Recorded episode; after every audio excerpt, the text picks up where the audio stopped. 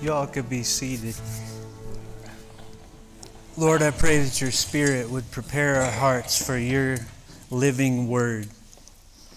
I believe you want to work in our hearts today in an area that is, is impossible on our own, but with your help, maybe there could be some breakthroughs in our lives. Please, please go before and behind us. Lead us out of here according to your will. In Jesus' name, amen. Amen. Before I start preaching, I want to say thank you very much for the surprise. And I guess, speaking of security, we're going to have to start screening our announcers a little more, more closely. I'm going to talk about something today that some might see as where preaching crosses into meddling. Uh, the topic, as you can see up there, is sin and forgiveness. And I think about a quote by C.S. Lewis who, who said, Everybody loves the idea of forgiveness until they have someone to forgive. I want to share a story from Steve Centani. Thank you for sharing this. I believe it will connect with a lot of us. A lot of us have been here. Maybe some of us are here this morning.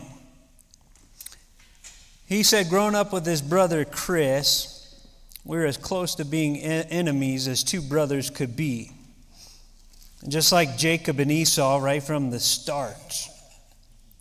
Being just a year apart in age and me being the older brother, he couldn't stand me doing things ahead of him or getting to know a neighbor kid first he would continually lash out towards me and was pretty much a thorn in my side all the years growing up together in the same house with six other siblings.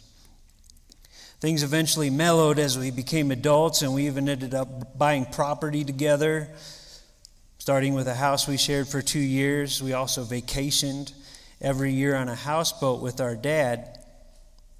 So all was good and seemed fine between us. That's when, while we were driving up to stay on the houseboat for a week, God put it on my heart to deal with the resentment issue. With Pops and Brother Bob asleep in the back of my van, I told Chris of the resentment I had toward him growing up. I confessed it wasn't right and, and asked for his forgiveness. He was quiet the whole time, a rare occurrence, and just nodded that he would forgive. I was then able to share with him how God had forgiven me of all my sins, making it possible to be cleansed inside and from any thoughts or feelings of bitterness or resentment. So that trip was one of the best that I can remember and led to some good, meaningful conversations about God once we got there and since that time as well. A lot of us have been there. Maybe some of us are there this morning. We're going to walk through four questions dealing with sin and forgiveness this morning that I hope will help us. So the first one is this What should I do if my brother sins against me? And we're going to walk through four steps that Jesus prescribed to the church. We don't necessarily always have to go through every step. You go as far as you need to, but you do need to go in order. It's important that we do not skip any steps that the Lord has given us. Step one when a brother sins against me, you know what it is? Go to him alone. Alone. Matthew 18 15. Jesus says, If your brother sins against you, go and tell him his fault between you and Him alone. Step one, do not skip it and do not miss the alone. Now, I want to put an asterisk here. There are a few exceptions to this. One is if it's not actually sin. Notice it says if your brother sins against you. Before you go confronting someone, make sure it's a sin that you can explain from the Bible and not just something that, that got your hackles up because you're different than that person. Okay? So if it's not sin, just don't even go there. Second, I realize in this world there are sometimes marital situations where perhaps a husband is physically abusing a wife. In a situation like that, I believe it's valid for the wife to seek help elsewhere to deal with the issue. I wouldn't necessarily encourage her to confront him one on one. Sometimes in the church, there's a public matter that needs to go straight to the elders. For example, if, one of our small group leaders was teaching that Jesus is not fully God and, and he's not the only way to salvation, well, right away that becomes a public matter where the elders need to step in and protect the flock from the, that false teaching. But those are exceptions. In most matters, when a brother or sister sins against you, you need to go alone and talk to them about it. But what does the human flesh say to that? We say, I don't want to. That's hard. It's so much easier to talk to someone else about them than to go straight to them, right? I want to give us some biblical basis for not going to someone else. A lot of it comes from Proverbs. In Proverbs 10 19 says, Sin is not ended by multiplying words, but the prudent hold their tongues. Proverbs 16 28 a perverse person stirs up conflict, and a gossip separates close friends. Perhaps the most visual and my favorite here, Proverbs 26 20. Without wood, a fire goes out. Without a gossip, a quarrel dies down.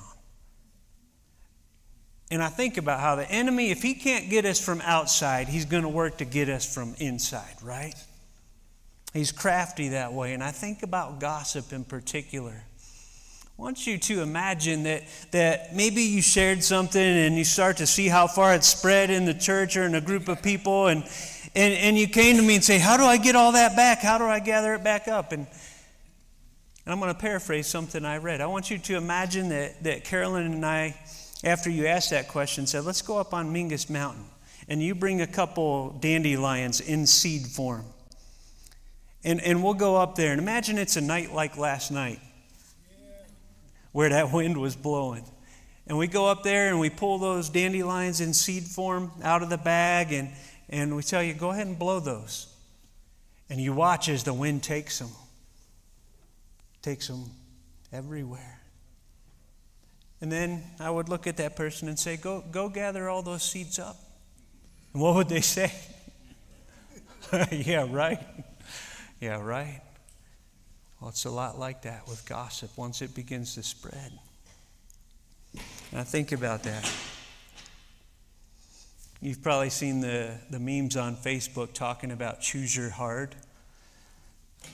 Uh, one of them goes like this Obesity is hard, being fit is hard, choose your hard. Being in debt is hard, being financially disciplined is hard, choose your hard. Communication is hard. Not communicating is hard. Choose your hard. Life will never be easy. It will always be hard, but often we can choose our hard. Choose wisely. And the reason I bring that up here is look, I know that going to a person one on one is hard. But I'm telling you that cleaning up the mess once gossip spreads is harder. Jesus goes on. You go one on one, it says, if he listens to you, you have gained your brother. This starts to get to the goal of the confrontation. What is the goal of, of the meeting? Is it to, to win an argument? Is it to blast the other person into tarnation? No, the goal is to gain your brother. What's that mean? To win him, to, to be reconciled to bring harmony in that relationship again. That's a loving goal, right? So when we go to someone, one of the first questions we need to ask is why am I going? Is there a heart of love behind this? Is my desire for reconciliation? 1 Peter 4 8 says, above all, Keep loving one another earnestly, since love co- covers a multitude of sin. Verse 16 says, But if he does not listen, then we go to step two go to him with one or two others. Jesus says, Take one or two others along with you, that every charge may be established by the evidence of two or three witnesses. Notice we're not going to church leadership yet. Okay, we're going in order. You take two or three others, maybe closer to the situation, and, and talk to them about the concern. This is based on an Old Testament practice, right? Deuteronomy 19:15. Only on the evidence of two witnesses or of three witnesses shall a charge be sustained. These witnesses may be key if it goes further, but also, you know what those witnesses are going to do? They're going to help, Lord willing, gain a balanced perspective by being objective. Right? It's hard to be objective when you're in the middle of it. And this counters one of the weaknesses of gossip. Because in gossip, when you go and tell someone else uninvolved with the situation, guess what? That person is only hearing one side your side. Here, both parties are able to share their perspective in the context of witnesses, right? Think about what Proverbs 18 17 says. The first one to plead his cause seems right until his neighbor comes and examines him. Don't think you got the whole story if you've only heard one side. Verse 17 if he refuses to listen to them, step three go to the church leaders. Jesus says, tell it to the church. In most contexts today, what that means is going to the leaders of the church with the concern.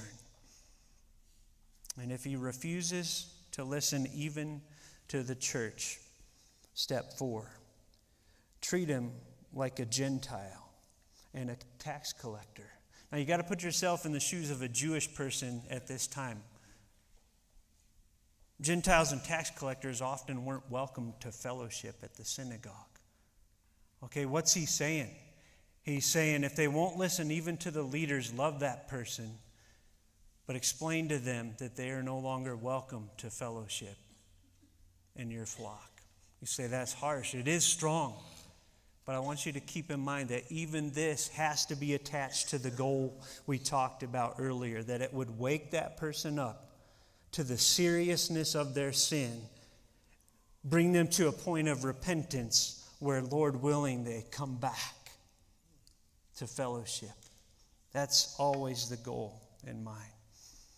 But discipline's not easy. Parents know that. One of the least favorite parts of the job, right? But it's biblical. So I want to talk about a second question here. What promises can the church hold to in situations of discipline?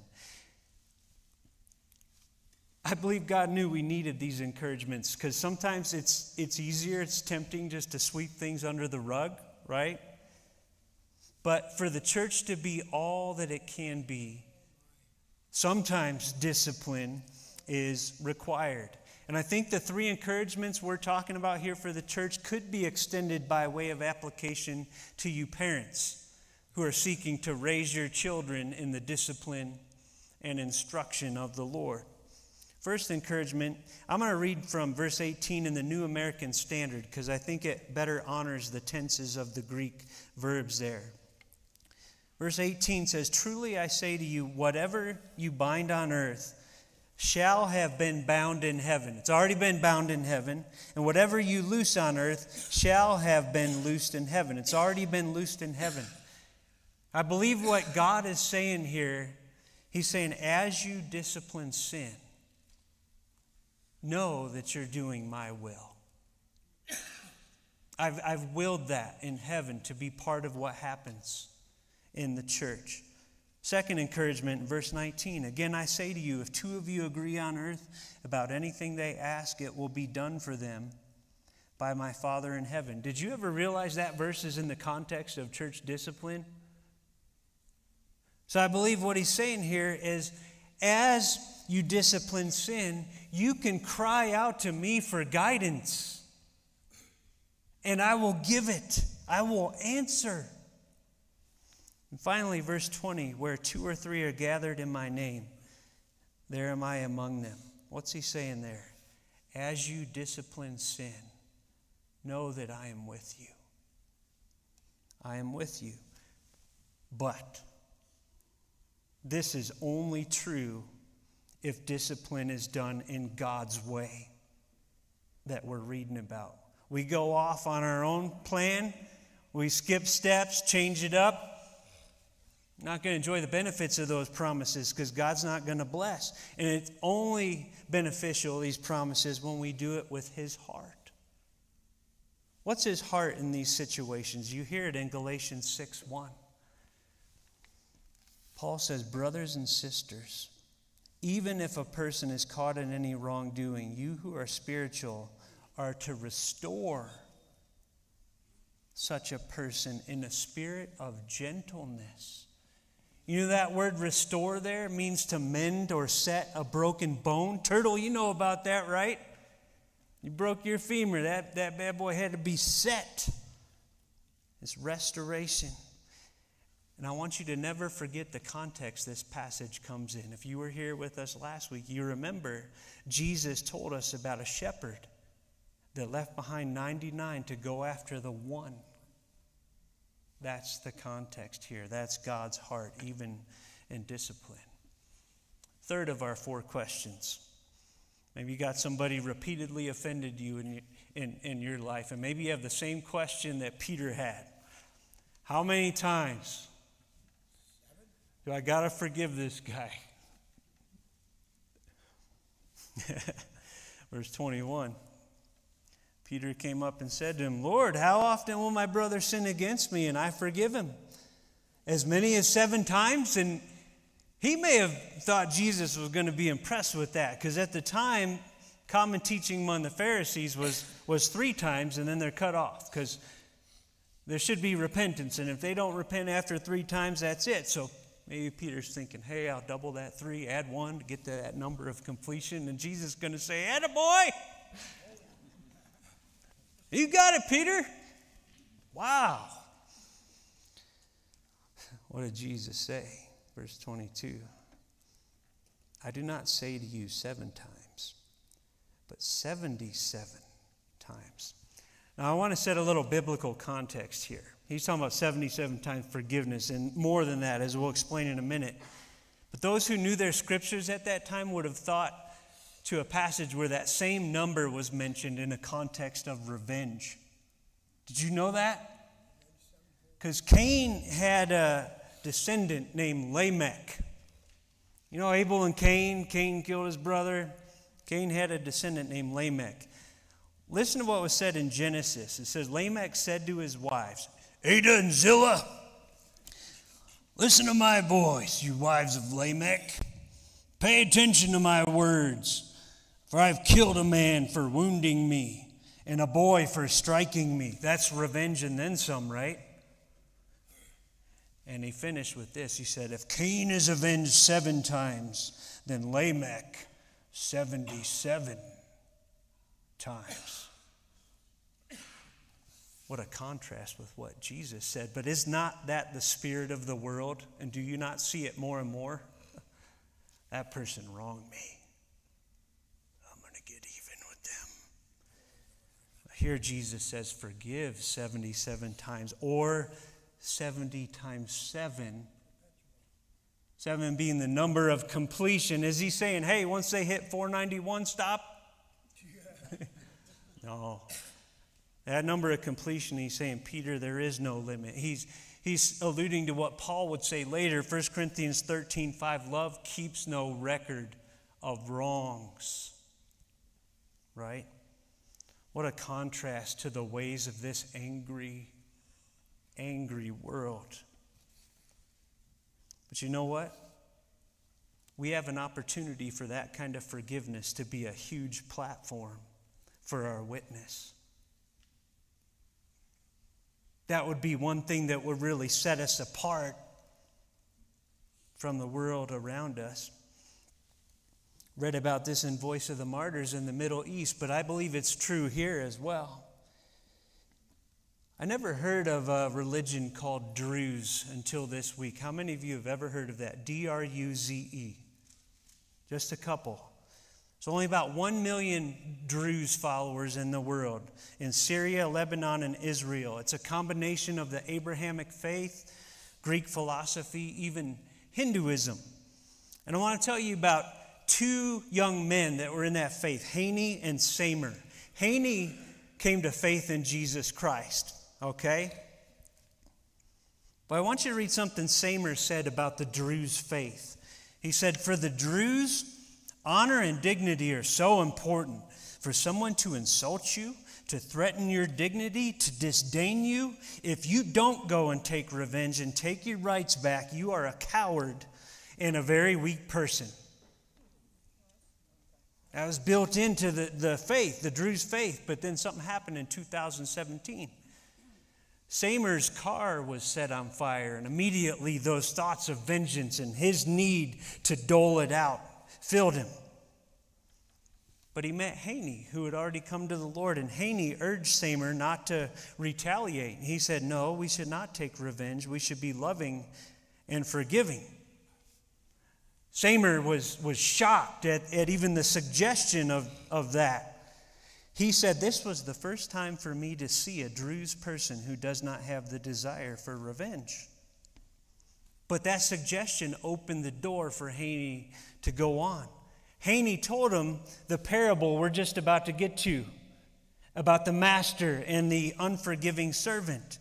And he closed it by saying, Samer, God forgave us for immense debts, and we cannot forgive others. That hit Samer deeply, and his heart was softened by the gospel. Haney went on to tell him about Christ, and Samer received the Lord at great cost. His family rejected him. Customers stopped coming to his barber shop. But the author of the article said others could see the dramatic change in Samer's personality. In his own words, he said, I used to be so intolerant. I didn't tolerate people even walking by without scowling at them. What's really cool is Samer's personality changed so much that his wife, his wife also placed her faith in Jesus Christ. Now, I think about that. Truth with love and forgiveness is a powerful witness. I believe that's just as true here as it is over there. Now, we know, we know that, that love apart from the truth of the Bible misrepresents God, right? Whatever the world calls love apart from the truth of the Bible, that's a, a mischaracterization of God. But there's another side to it I wonder if we've ever thought about. Did you know that truth apart from love and forgiveness misrepresents God every bit as much? You may be saying the right words but because of your lack of love and forgiveness, what does Paul say in 1 Corinthians? If you don't have love, you're just a noisy gong. You're just a clanging cymbal. You're annoying. And there's enough cymbals and gongs in the world. You want to stand out, you combine that truth you have with God's love and His forgiveness. Last of our four questions. What if I don't forgive my brother?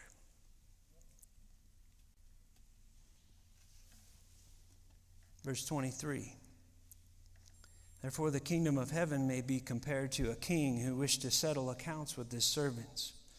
When he began to settle, one was brought to him who owed him 10,000 talents. Now, to put this in perspective, 10,000 talents, that means little to most of us today who use dollars and quarters, right?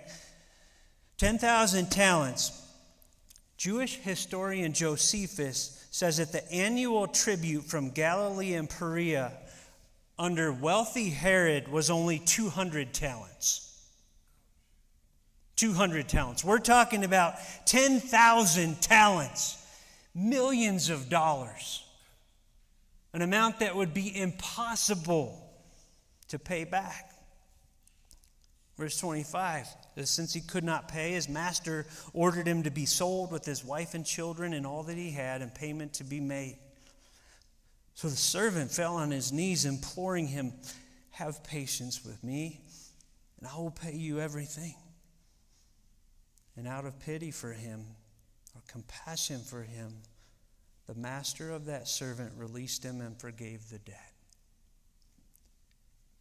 I like the words of Charles Erdman here.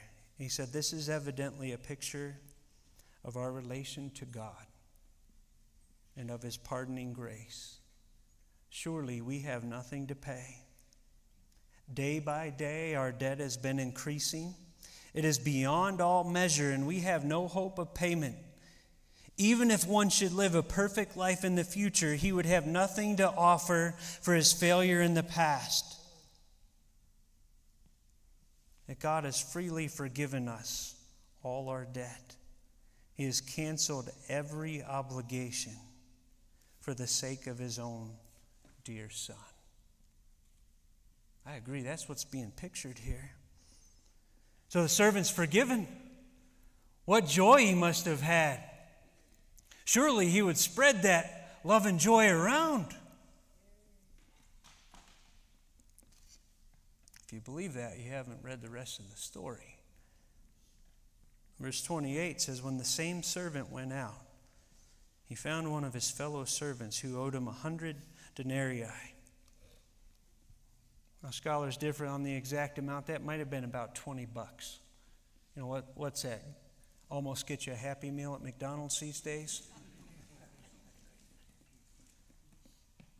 20 bucks. And seizing him, he began to choke him, saying, Pay what you owe.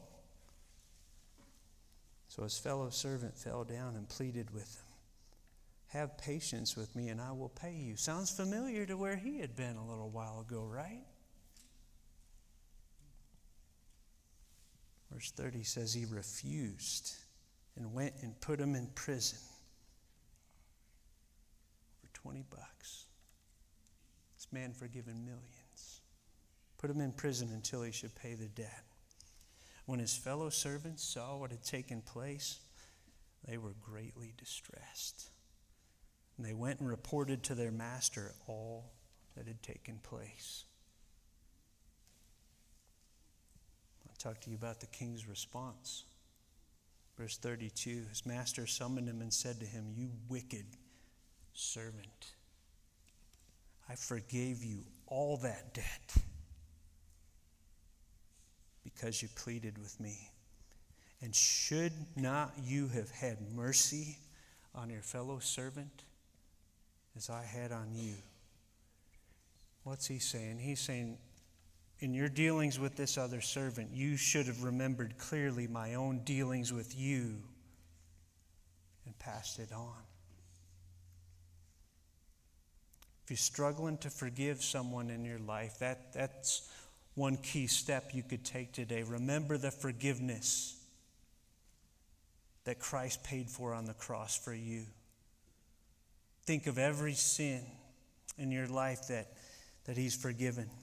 Think of truths, wonderful truths in Scripture for the believer in Jesus Christ, like Micah 7 18. Who is a God like you who pardons sin and forgives the transgression of the remnant of his inheritance? You do not stay angry forever, but delight to show mercy. You will again have compassion on us. You will tread our sins underfoot and hurl all our iniquities into the depths of the sea. What wonderful mercy he gives us. Psalm 103:12 as far as the east is from the west so far as he removed our transgressions from us. Isaiah 118. Come now, let us settle the matter, says the Lord. Though your sins are like scarlet, they shall be white as snow. Though they're red as crimson, they shall be like wool. Last but not least, Ephesians 4:32 to 5 verse 2. Be kind to one another, tender-hearted forgiving one another as God in Christ forgave you. Therefore, be imitators of God. You like the way He forgave you? Imitate Him. Be imitators of God as beloved children and walk in love as Christ loved us and gave Himself up for us, a fragrant offering and sacrifice to God. In nutshell form, I think of the way C.S. Lewis put it to be a Christian means to forgive the inexcusable because God has forgiven the inexcusable in you. What would this master do? Verse 34 it says, In anger, his master delivered him to the jailers until he should pay all his debt. Speaking of debts, you know what I think of? I think of what Paul wrote to believers forgiven by God in Romans 13 8. He said, Owe no one anything except to love each other. For the one who loves another has fulfilled the law. This servant refused to love and forgive the other servant, and he suffered the consequence. So, what's the point of this parable? Jesus drives it home in verse 35. So also my heavenly Father will do to every one of you if you do not forgive your brother from your heart. One of the more disturbing passages in Scripture, and rightly so. You say, what is he talking about? He, he will do to you. And what's he talking about? This jail. Now, I'll confess that scholars throughout the years have wrestled with this because it's so harsh a statement, but it's there. Some have suggested that, listen, if unforgiveness characterizes your life, if that's the track you ride consistently on, it's possible you're not saved at all. It's possible you've never really experienced the forgiveness of Jesus Christ. That's an important thing to explore today. If you're there, living in bitterness and unforgiveness, and that's the trajectory of your life, have you ever truly experienced the forgiveness of Jesus? Now, I do believe sometimes even true believers in Jesus fall into this trap of unforgiveness. And what would it mean then? Well, in, in that case, if you're holding on to sinful unforgiveness, it, it's not on your eternal account. It's not going to keep you out of heaven. Christ has washed that sin away, but it is on your relational account right now. It is blocking your fellowship with the Father. And if you wonder why you feel so empty and don't have peace and don't have joy, one reason could be that you're harboring unforgiveness in your heart and He's disciplining you. He will not allow you to be content there. He will discipline you as a loving father disciplines his son until you let that go. Think about the jail analogy. Warren Wiersbe said this The world's worst prison is the prison of an unforgiving heart. If we refuse to forgive others, then we're only imprisoning ourselves and causing our own torment. More to the point, you've heard the quote holding on to anger and unforgiveness is like drinking poison and expecting the other person to die. What if that's you today? 1 John 1 9. If we confess our sins, he is faithful and just and will forgive us our sins and purify us from all unrighteousness. Do you have some unforgiveness to confess today? You need set free? I would beg you, don't leave here without making that exchange with the Father. Some of you are saying, Yeah, yeah, I want to forgive. But help me with the, the how, please. This is such a big thing, right?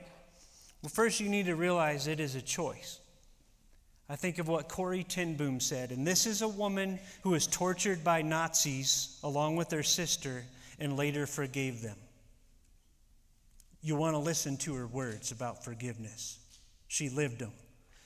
She said, Forgiveness is an act of the will, and the will can function regardless of the temperature of the heart. What's that mean? It means you may not feel like it this morning, but you can make that choice with the Lord's help. What does it mean to forgive? To let go of that other person's debt and your desire to make them pay for it. Leave the person in God's sovereign hands. Some of you are still saying, How? And for that, I want to briefly walk you through eight bullet points. You'll see at the bottom it's from LA Christian Counseling. And I want to start with a couple disclaimers here. I know, I know, not every Christian counselor gives biblical advice, okay? So don't email me about that. I also know there are many wonderful Christian counselors who do. Also, I haven't read everything on the LA Christian Counseling website. So if you find something up uh, on there that's unbiblical, don't email me about that either. I'm not endorsing everything they put out there, okay? Save us all some time this week. But I did find this to be helpful. Number one and two kind of go together. Acknowledge the pain and think through things. This, this speaks to what forgiveness is not. It's not pretending nothing happened. God doesn't do that in the Bible. Over and over, He tells sinful humanity about their sin because there's a problem, right? Forgiveness is not denying that there was hurt. So acknowledge there was hurt. Acknowledge it's real and what it's done in your life. Acknowledge the pain, think through it. This third one I think is beautiful. Imagine being on the other side. What are they talking about? Have you ever been in a situation where you wish someone would, forgive you for something you did? I have. Imagine being there. Remember what it felt like when you didn't have that forgiveness. And then think of what Jesus said love your neighbor as yourself. Right? Imagine being on the other side. Fourth, we already talked about a little bit. Remember God's forgiveness to you.